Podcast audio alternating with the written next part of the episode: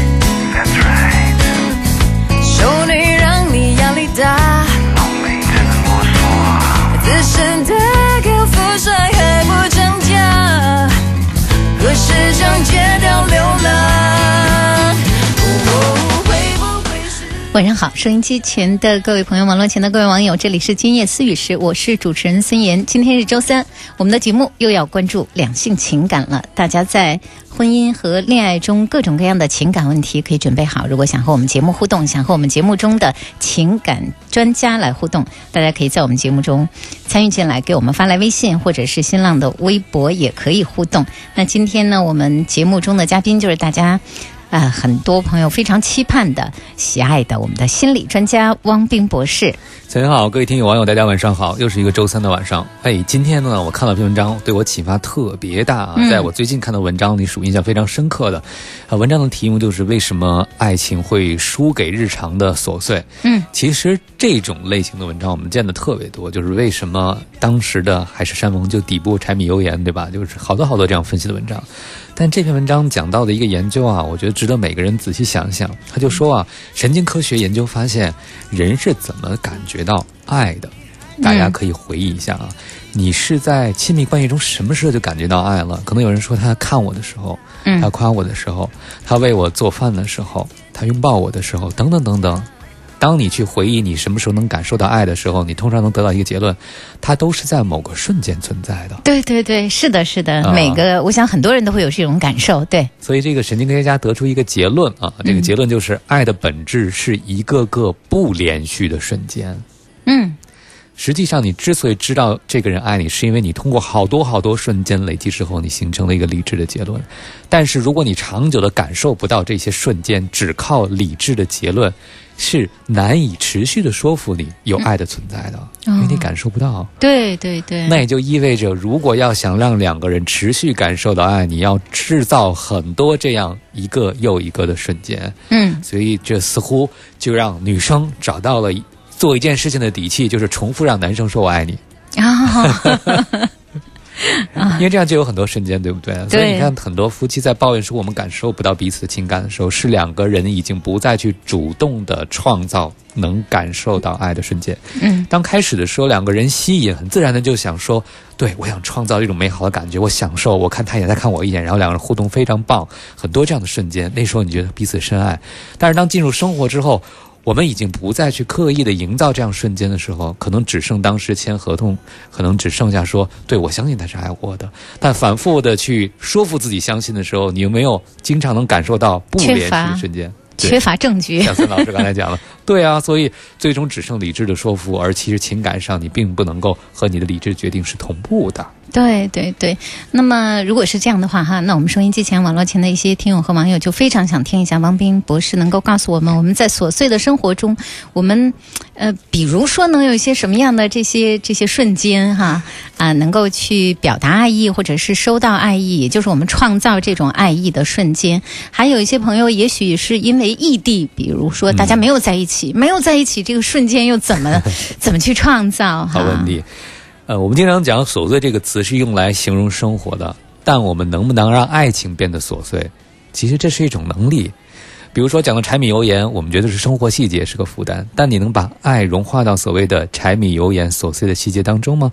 当我们在房间里彼此经过的时候，我记得曾经跟大家介绍过哈，你不喜欢说话，你可以肢体语言，比如说用手轻拍一下对方，别太使劲，太使劲可能就不是爱的表达了。对对 啊，然后适当的两个人坐的比较亲近的时候，偶尔伸出手，比如去搂一下对方，或者去夸赞一下对方。当对方为你做饭的时候，你可能需要去赞美对方，就是把生活的细节和你爱的表达融合在一起。这实际上是一个努力的功课，对不对？对。但我们经常说没有付出就没有收获，但是对于爱情，大部分人都在想说怎么能够尽量多的不劳而获。嗯。但其实这件事儿是违反大自然或者这个世界运行的规律的。刚才森老师还讲到了说异地恋。那异地恋同同样两个人经历生活的琐碎，但是是彼此独立经历的，所以就缺乏共同话题。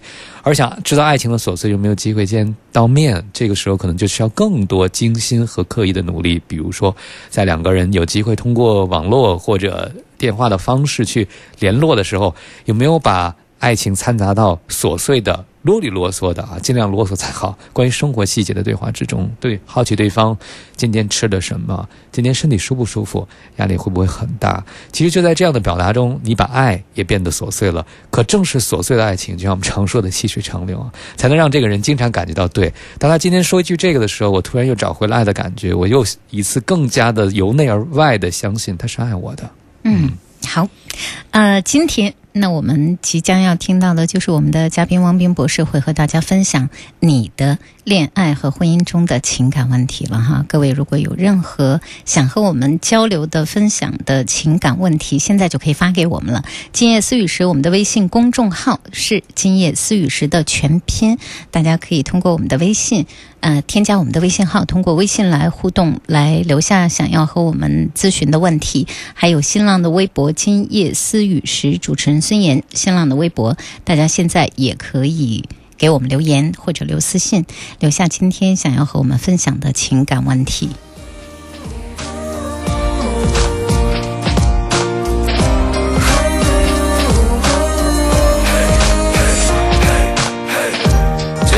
太漆黑。充满太多的是非，心与心的中间这个世界太虚伪。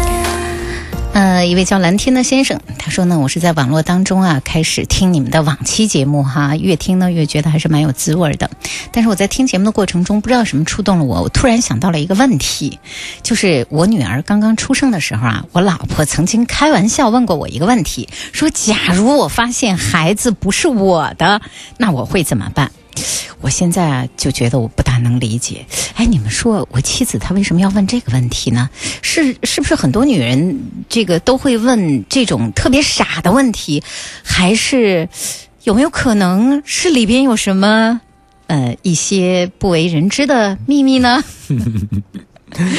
呃，我觉得你看一个问题引发了一连串的连锁反应。嗯，这个先生突然开始思考一种从来没有想过的可能性，就是孩子是不是真的不是自己的？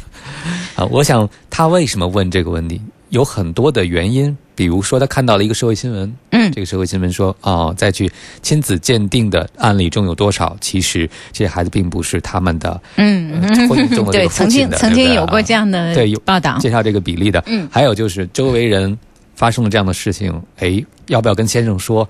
他就说，我给你问问啊，试试我先生什么反应，是不是都有可能？这可能只有你的另外一半才能给你一个确信的。你想知道的答案，但更重要的是，就是你们夫妻关系之间，你觉得信任怎么样？嗯，其实这些风吹草动，更多的挑战的是，你觉得对方是不是值得你信任？你们的关系够不够亲密，够不够紧密？如果足够紧密的时候，你可能就一笑而过，觉得，哎，你这这太可笑，你问这个干什么？对不对？对。那如果要是本来你就觉得对你们的情感关系状态不太摸门，有的时候不太清楚妻子究竟是怎么想的，那突然冒出这么一句话，你可能就会觉得。很值得怀疑哈啊！如果是这样的话，如果你觉得你们两个之间还是不能足够坦诚，或者你觉得还是不够信任的话，我觉得不妨可以从这个方向更努力，对吧？你也可以去直接去问呢，看看他的反应是怎么样的。因为这一件事儿的答案只有对方才能给你，而更重要的是，你怎么才能更信任你的妻子？这个远比知道这个事儿答案，我觉得呃也是一个非常重要的。对对对，啊、好，这是这位蓝天先生的。那下面一位这个卓先生说，上周三就给我们发送了信息，就要等王明老师的节目。呃，但是卓先生上周三的问题到今天呢，公众平台上的问题只保留五天，所以已经没有了。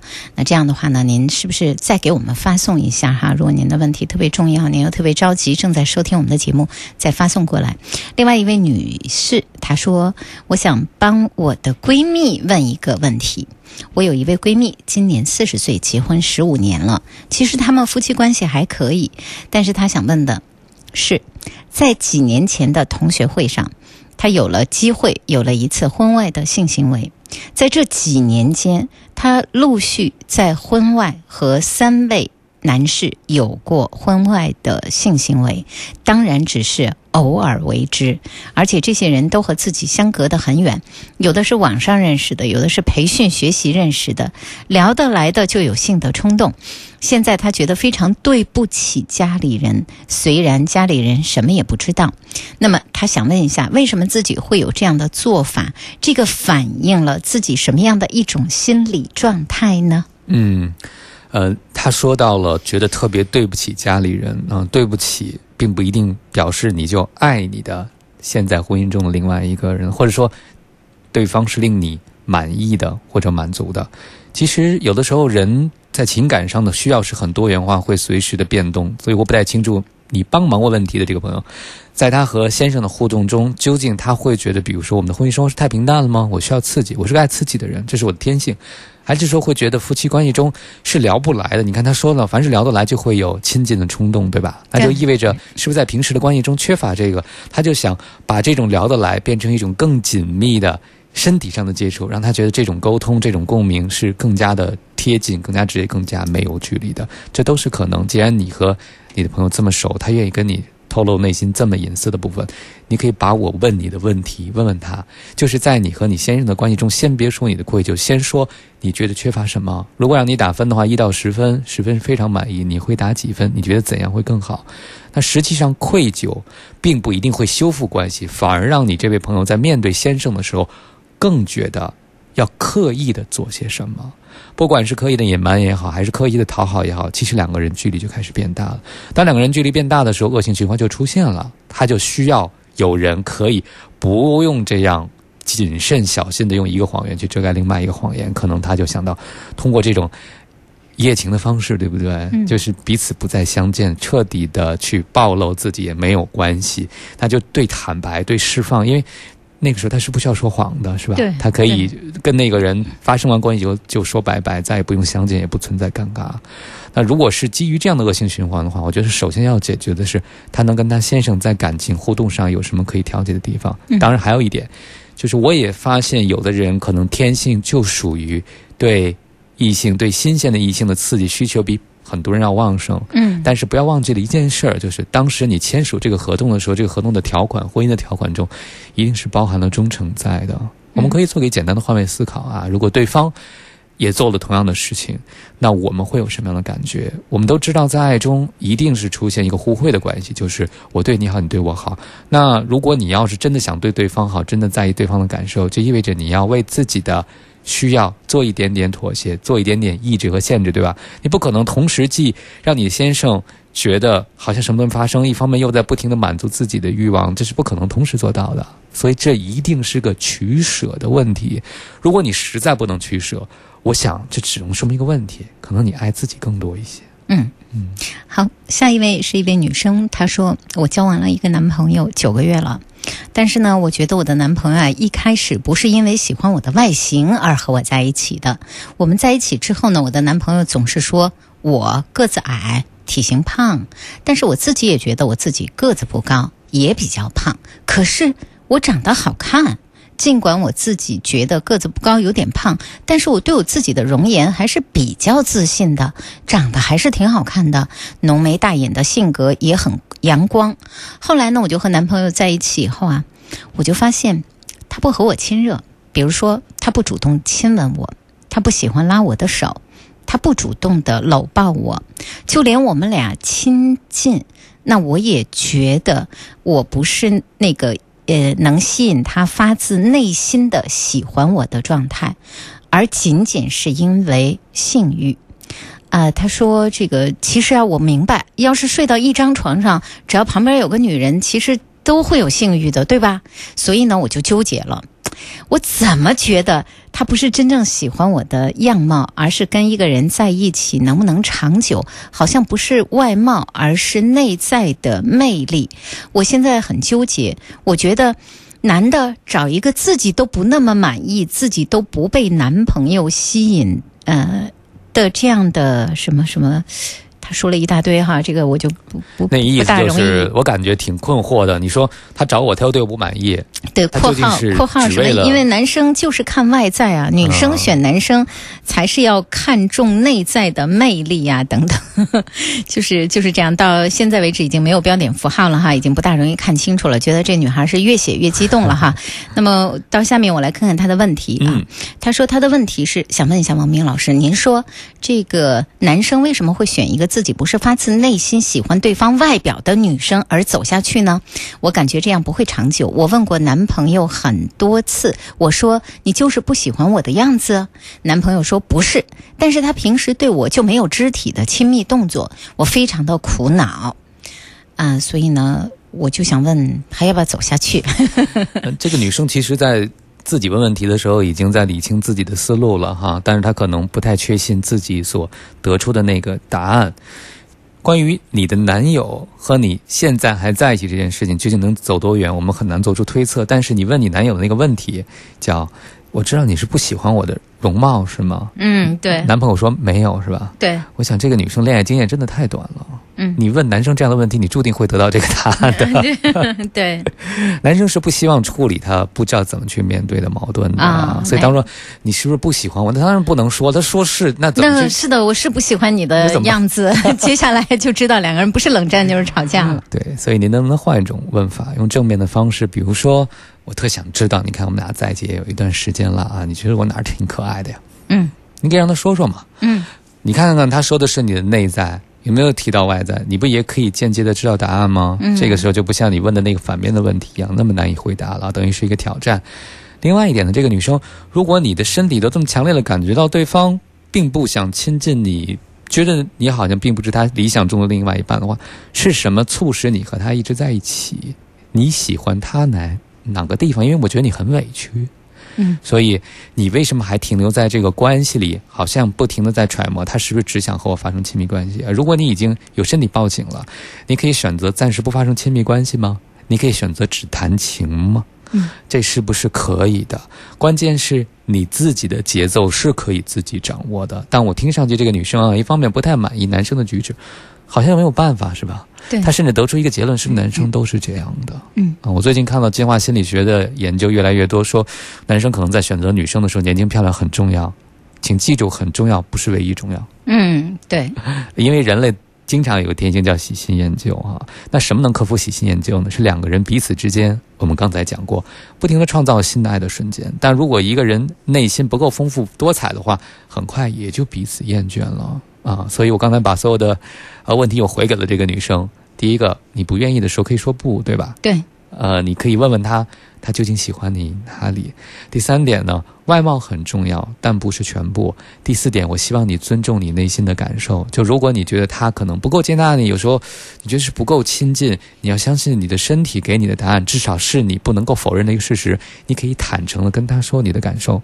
嗯嗯好，下一位问我们的问题哈、这一位呃是一位男士，他问到的问题，他说我想问一下，呃，我和我这个妻子呢结婚只有一年半的时间，但是我妻子在处理家庭关系的时候就非常的生硬，比如说这一次吧，和我父母呢是这一次待的时间最长了，待了两周的时间，但是他和我妈妈已经开始怄气了。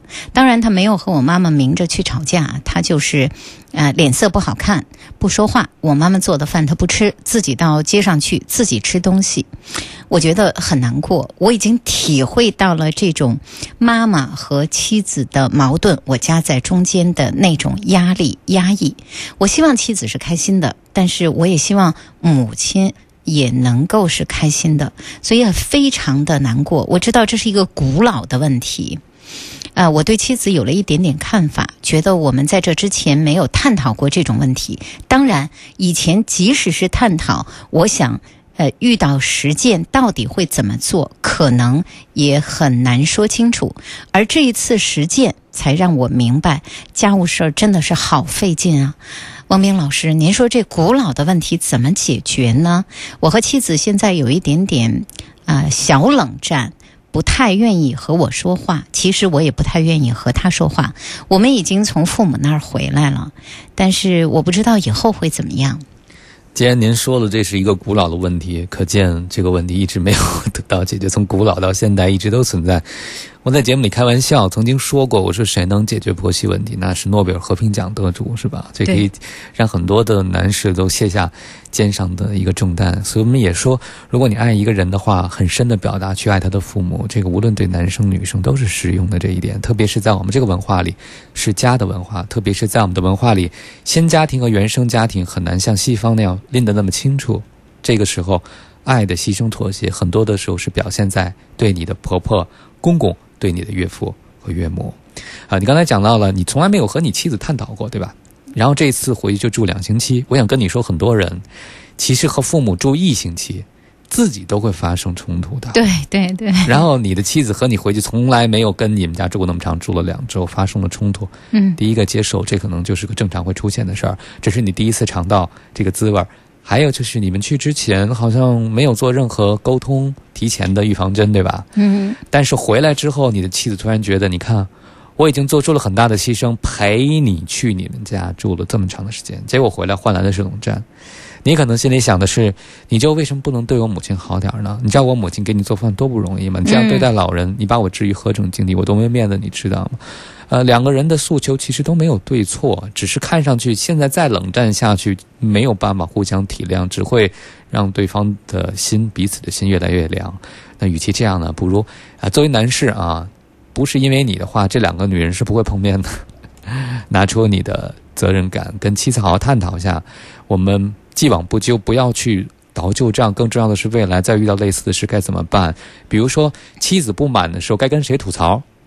对吧？如果你觉得他生硬，那你有没有教过他怎么更灵活的处理？如果他不会做的话，有没有一些变通的办法？等等，包括保持适当的物理距离。那下次回家，嗯，如果实在不能够住在一个屋檐下，你们可以选择在附近，比如说酒店，对不对？对。然后吃饭的时候去啊，然后平时去，在情绪最好的时候，忍耐都没有到极限的时候相处，那觉得快报警了，我们就选择分开，这也是一种方式，对不对？嗯。其实每一对夫妻在面临这样问题的时候，都可以有不同的协调机制。更重要的是，不要再冷战下去了。你们俩在一起，就会面对很多这种问题。但如果现在都是各自为战的话，那以后未来的若干年怎么办呢？还会遇到各种各样的问题的哈。啊、至于他说到这样的一些问题，提前沟通没有什么用。其实提前沟通不会没有什么用吧？嗯，这个问题更重要的是，提前沟通是让对方知道你的心是在哪儿的。对，呃不光是说对方能不能发火，就是他知道他发火的时候冲谁发，他可以冲你发，对吧？嗯，对，包括是他怎么表达，你觉得是可以接受的。就像我们在上周节目好像刚提过，对，他去你们家，他很孤单的，他很孤独的。有时候他僵硬的做法是因为他安全感被触动了，嗯，他觉得一个人面对三个。他发现又没有人能够理解自己的时候，这时候选择了像离家出走这种方式啊，不吃饭了，直接走了。对，很负气，像青春期的反应一样啊。虽然你觉得是幼稚的，但是这可能是他觉得唯一能够声明自己的态度和情绪的办法。那我们提前商量，不是不是能够完全消灭所有的紧张，因为生活方式不同，价值观不同，可能就会出问题。更重要的是，紧张出现之后，你和他之间能做什么样的应急和补救措施，这个是更重要的。嗯呃，另外还有一位女生哈，她说我想问的不是一个情感问题，但是非常想听一下王斌老师的意见。我在北京工作，一直听你们的节目，去年刚刚。大学毕业，也就是刚刚工作，家里的情况哈，就说一说。几年前，我高三那一年，呃，爷爷去世，弟弟结婚，弟弟的腿还出了车祸，不过现在完全好了哈。那我才考上了大学，在那时候，家里之前经济状况好，但是遇到了这么多事儿，突然家里的经济状况就有了很大的改变。我去年大学毕业，北京自己找工作。那我现在呢，已经给家里给了五千元了。我自己在北京啊，其实省吃俭用，但是呢，爸爸每次打电话都要跟我要钱，说家家里边要做生意之类的，让我出钱。不是我不想给家里，我呢也想自己存一些钱。父母岁数也大了，我也怕到万一有的时候，比如说他们生病啊，我拿不出钱呢。但是我追我说这些，他们不听，还不停的要要钱。我知道父母并不容易，但是实话说，我父亲呢有一点点懒惰，所以啊，这次春节回去和他们大吵了一架。我父亲生气地说：“你以后就不要回来了，永远不要回来。”那我大年初五吵完，初六，呃，我就从家里回到北京。现在已经十多天了，父亲一直不给我打电话。我其实是不知道怎么处理这种关系。听上去是非常非常的现实。我觉得这个姑娘很不容易啊，一个人在北京打拼，应该也是北漂一族了。对，家里人说你。要给我们钱，不给钱你还跟我们争吵，那算了，我们就不认你这女儿，你太没良心了。在这个困境的背后，我特别希望这个姑娘不要因为父亲的态度就觉得自己是个不孝顺的女儿，或者是不够好的女儿。我觉得你已经很棒了，因为你为父母的养老都有想到自己要攒钱。你可以去这么去设定这个问题啊。当你的父母生活都出现问题的时候，你是应该照顾他们的，这是你的责任。当他说拿这个钱去做生意的时候，我觉得你现在可以把你自己的生活放在第一位。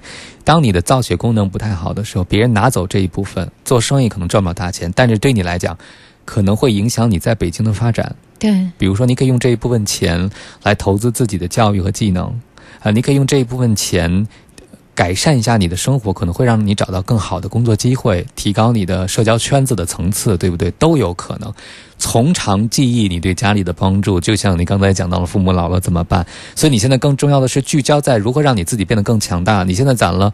呃，几千块钱，可能你只能给他们一两千，但如果你能把几千块钱投在你自己身上，他可能会翻翻翻倍。这个时候，你可以拿更多的钱去回馈你的家庭。所以现在我知道你很难，也很孤独，在大过节的时候，等于是被从家里赶出来了。但这个时候无依无靠的你啊，只能靠自己的。我相信你有这个能力，因为你自己一直都是在北京独自打拼的，对吧？现在更重要的是告诉你自己，你有理由先把自己的生活过好，这其实是你帮助家里人的根本。不管他们是不是现在是不是理解，呃，已经不再期待他们一定要理解你了。但是有一天，当你能够有更好的反哺能力的时候，在关键的时候帮到你的父母和家人的时候，我相信他们会明白的。嗯，好。呃，这里是今夜思雨时，我们的节目呢正在播出中。各位听到的就是我们的嘉宾，心理专家汪斌博士在为大家做解答。各位遇到的情感问题、恋爱或者婚姻中的情感问题，如果您也想参与我们的节目，您就可以给我们发来微信“今夜思雨时”微信号“今夜思雨时”的全拼，或者是新浪的微博“今夜思雨时”主持人孙岩可以留言。稍后的时间继续我们的节目。是谁用情扣响了谁的心扉？是谁用心撼动了谁的心魄？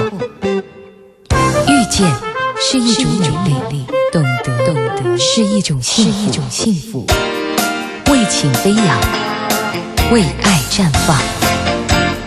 今夜思雨时，正在播出。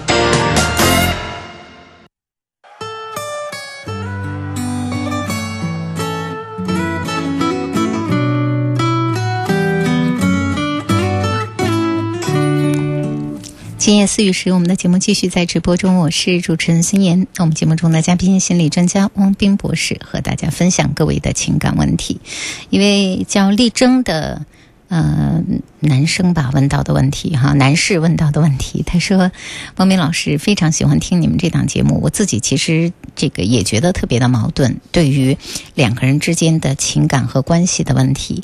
那我们呢结婚三年了，但是至今还在两地分居。”妻子的家在那边，我在另一所城市工作。这些年呢，我们为两地分居的事情吵过闹过，原因就是我没有去他所在的那所城市。我答应他我会去那边，可是我总是遇到种种问题没有去成。我也爱他。我也体会到他为我付出的一切，我也想两个人一起共同生活，共住一个家。现在我们之间的情感出现了很大的问题。他说不想和我在一起，我们不合适。我这个人啊，性格内向，做事情不果断，不果断，犹豫不决，这是我的性格缺点。我总是很被动，平时不大想。我平。我并不是一个不负责任的人，我也不想失去这份感情，所以呢，还是麻烦请汪斌老师能告诉我该怎么办。谢谢你把你内心这么纠结的事情告诉我，但是我特别想告诉你，如果要是现在有很多的女性听友在听你的内心独白的话，他们会长长的叹一口气啊，说这个男生，这位先生怎么到现在还不明白妻子究竟。在说什么？对，妻子知道你想和他在一起，但妻子想知道你有多想。对，妻子知道你很内向，所以期待你这辈子唯一的一次奋不顾身是为了他。对啊，你知道这个就像小的时候，孩子和父母相处，可能一开始孩子在和父母分离的时候，就特别渴望看到爸爸妈妈，但经常看不到的时候，爸爸妈妈再回来的时候，你会发现孩子已经不稀罕这件事儿了。对。因为他要持续的期盼有没有满足，他会很失望的。嗯，为了不让自己失望，连期望都没有了，所以我就特别担心，当拖到三年之后，妻子已经从开始盼望能够看到你，到已经觉得无所谓了。哎呀，要那一天就好可怕啊！对，所以你有没有想到，你觉得你很着急，但妻子没有感觉到为什么妻子要看行动的？对。妻子不是看你有多纠结，不重要，我要看你的最终结果是怎样。嗯，而且从女性的这个思维来看，女性就是觉得你能有什么大不了的事情，能比过于我们两个人不在异地，我们俩夫妻团聚，你能够天天在家里和我守在一起，你遇到的那些事儿，都比我们在一起要重要吗？嗯。因为当时他们决定和你踏入婚姻殿堂的时候，他们默守的那个约定是什么？彼此是生命中最重要的部分。对。那如果你三年还没有完成你的承诺，他就在想，不管大事小事，只能证明那些小那些事儿，嗯，比我更重要，对不对？就像孙岩老师刚才讲的，我觉得特别想提供你参考。如果想修复这个裂痕的话，可能真的是需要一些决断力，你不能再这么优柔寡断。你刚才自己谈到了，不管是什么事情，如果这些事情。都能成为你们两个之间的障碍的话，其实对方对这段感情可能会出现很深的一个怀疑和失望。你这边的故事，我相信也非常非常的不容易。但是你刚才讲了，你今天问我问题是想修复这段关系、挽回，对吧？嗯。那这个时候你就要看对方想收到什么样的东西，他才觉得你是有诚意挽回的。所以已经不是在跟对方，比如说我爱你这么简单了。我觉得这已经是远远不够了，因为对方就想。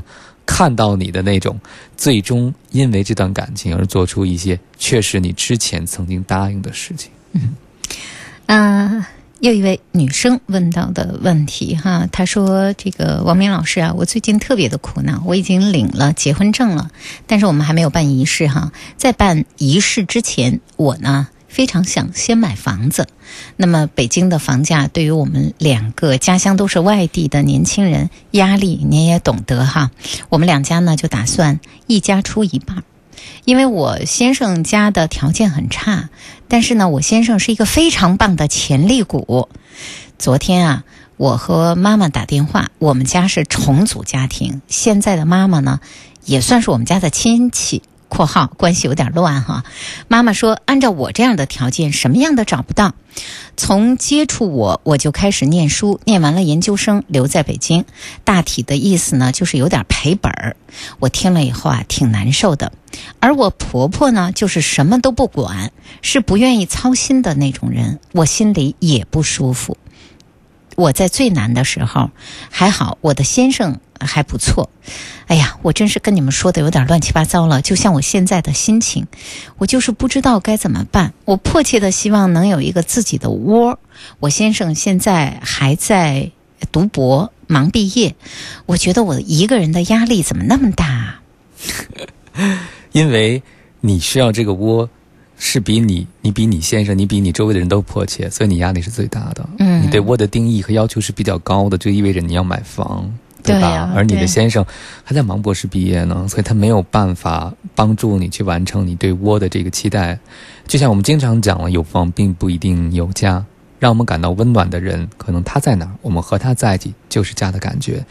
这个朋友在你跟我们的稍微显得有点混乱的叙述中，我捕捉到了一点，就是你的那你说的和母亲的对话里边，母亲说你什么都找得着，你是亏了吗？嗯，你自己是不是觉得亏了？我觉得可能很多人都会说，你这样什么样找不到，你为什么要找他？对，你不是要找什么样，而是要找他这样，对不对？所以你自己能不能说服自己？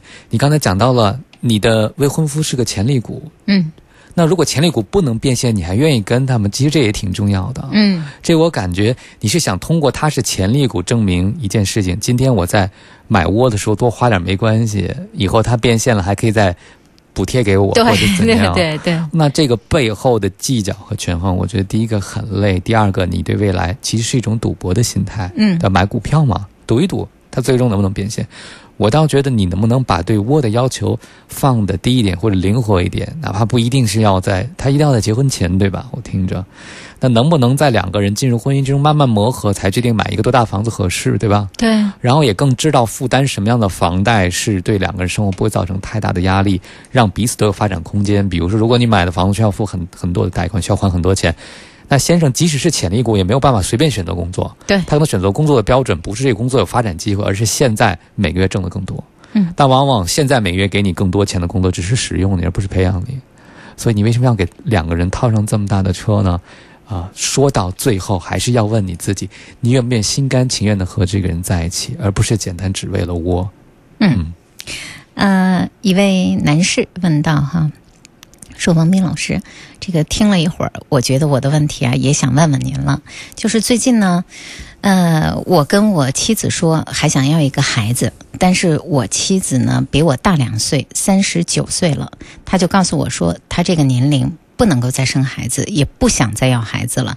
即使能够生孩子的话，她也会觉得体力上太累了，而且她现在工作还不错，她并不希望再有孩子影响工作。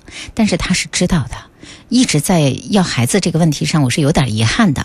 我呢，呃，这个是个北方人哈，我的家乡啊。这个给了我一些这样的传统思维，就是儿子还是挺重要的。而我之前呢是个女儿，我当然也很爱我女儿，但这一直都是我的遗憾。现在还能生，为什么不生？她连试都不愿意试一试。其实就算试一试，真的怀不上不能生，我也不会更多的去埋怨他。但是他为什么试都不试呢？他明明知道我这个人心里这是一个遗憾。当然，当着我女儿我是不会这么说的哈。但是我老婆是知道的，我从来都没有瞒过她，这是我内心深处的遗憾。所以呢，我就想问问。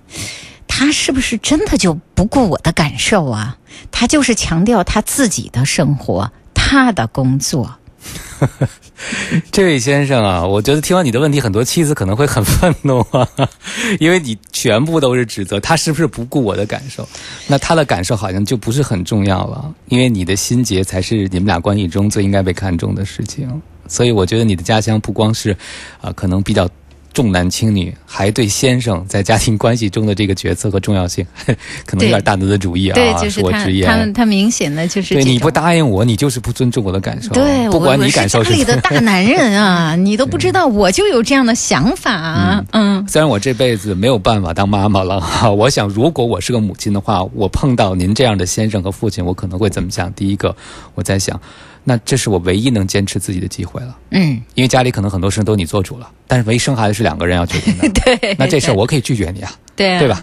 那证明其实并不能你都说了算。第二，我太知道你重男轻女了，所以我万一生了一个儿子出来，我会觉得对我的女儿很不公平。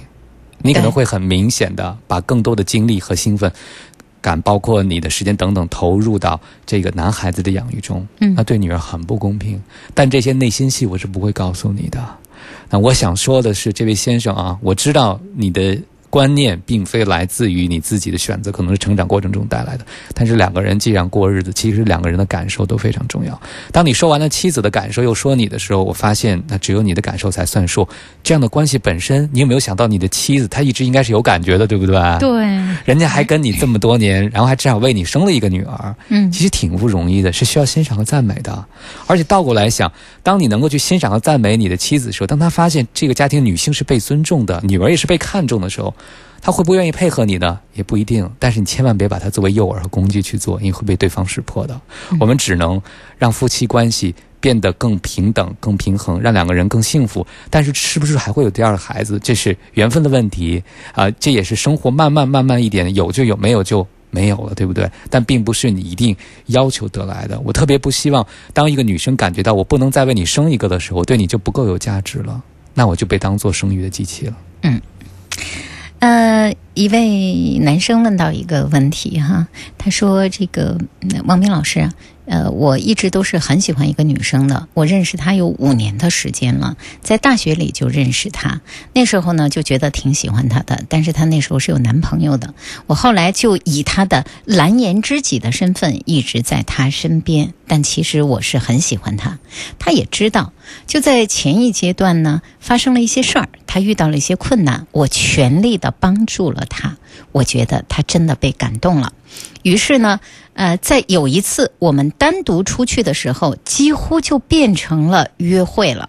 他坐在我身边的时候，也靠着我，依偎着我，这是第一次两个人之间的身体会有这么近距离的接触。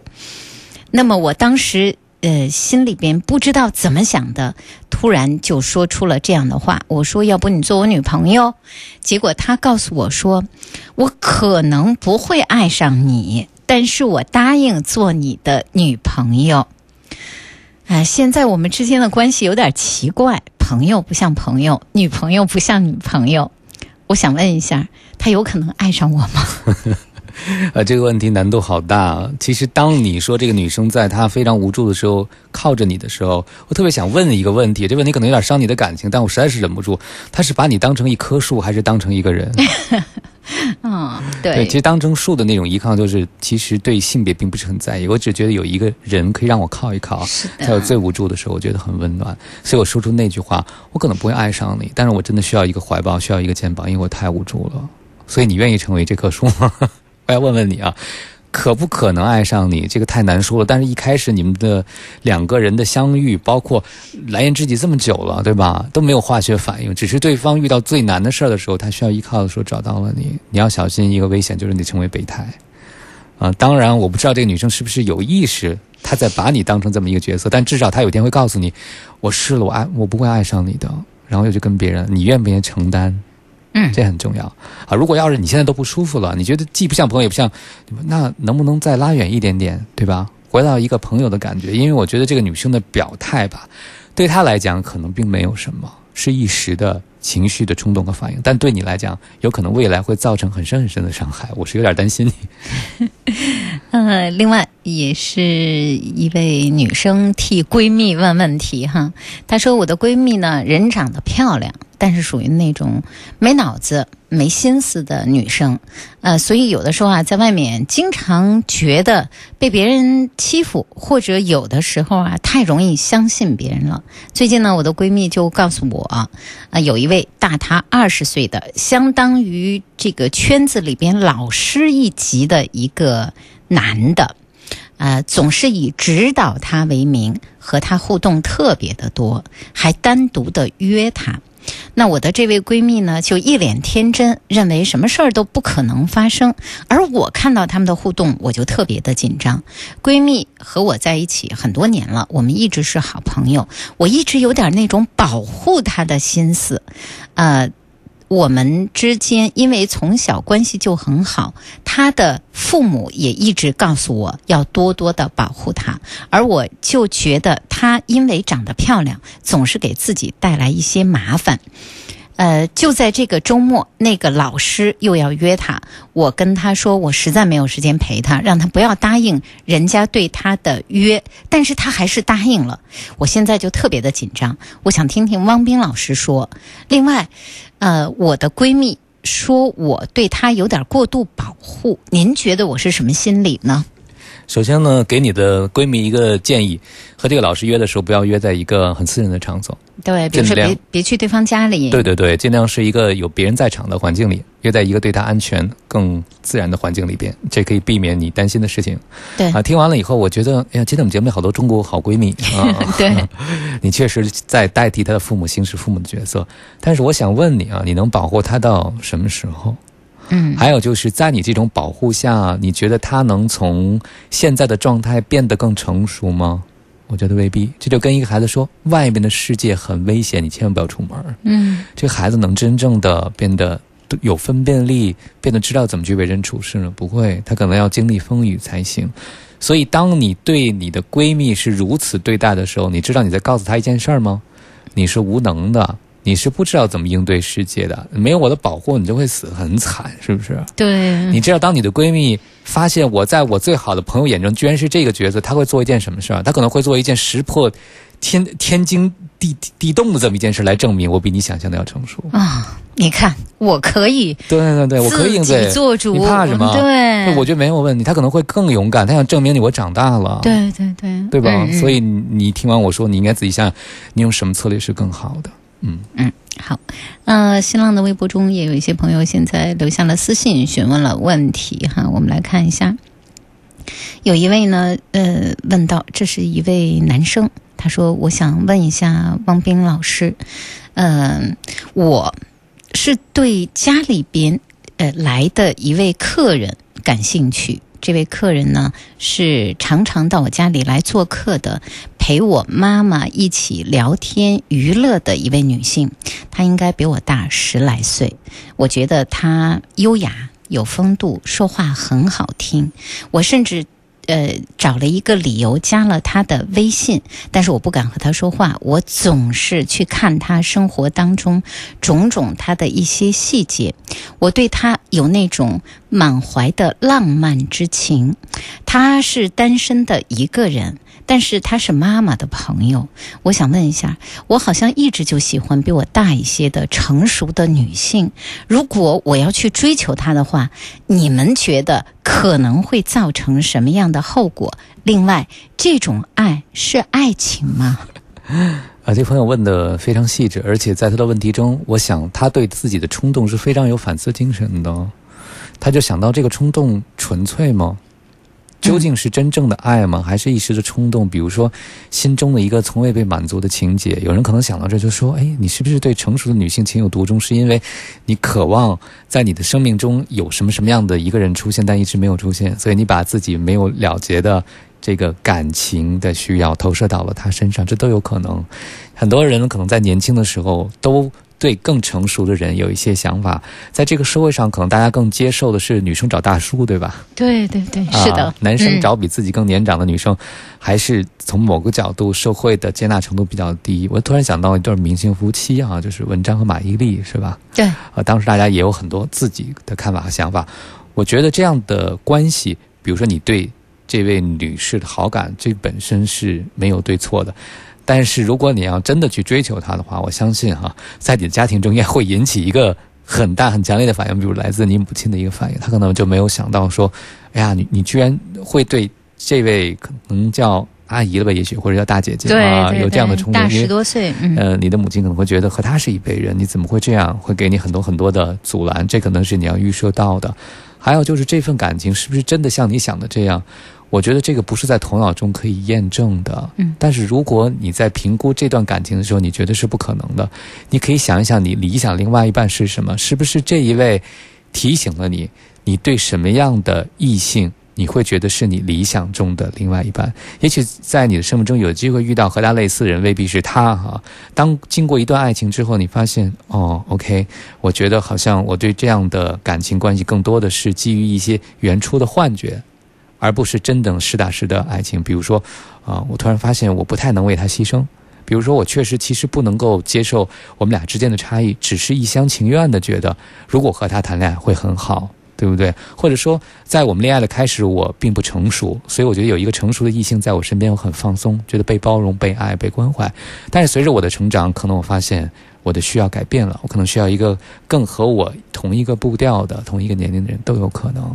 啊，我分析的方方面面呢，就告诉你，这是一个你需要自己做的决定和选择，但是你要充分考虑一下。嗯，呃，另外，这也是在新浪的微博中有朋友问的私信中问到的问题哈。这是一位女性，她这样说的：呃，他说结婚已经有好几年的时间了，我和先生之间的感觉不是特别的好。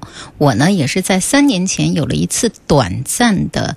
出轨行为，当然我已经回归到家庭当中了，但是不知道为什么，我总是希望他不要把注意力放在我身上，我甚至希望他自己有他其他的情感寄托。我和我的女友们聊起了我这种心态，女友们也都觉得我不太正常。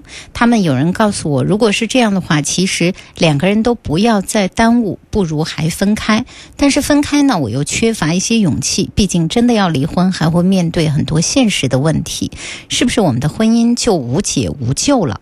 嗯，离婚会面临现实问题，但是在一起，你真的满足吗？这要问自己一个很根本的问题，就是你对婚姻的预设是什么？如果这段婚姻就这样十年、二十年、三十年，你会不会觉得对不起你自己？还有就是，你希望先生不要把焦点放到你身上，那就意味着。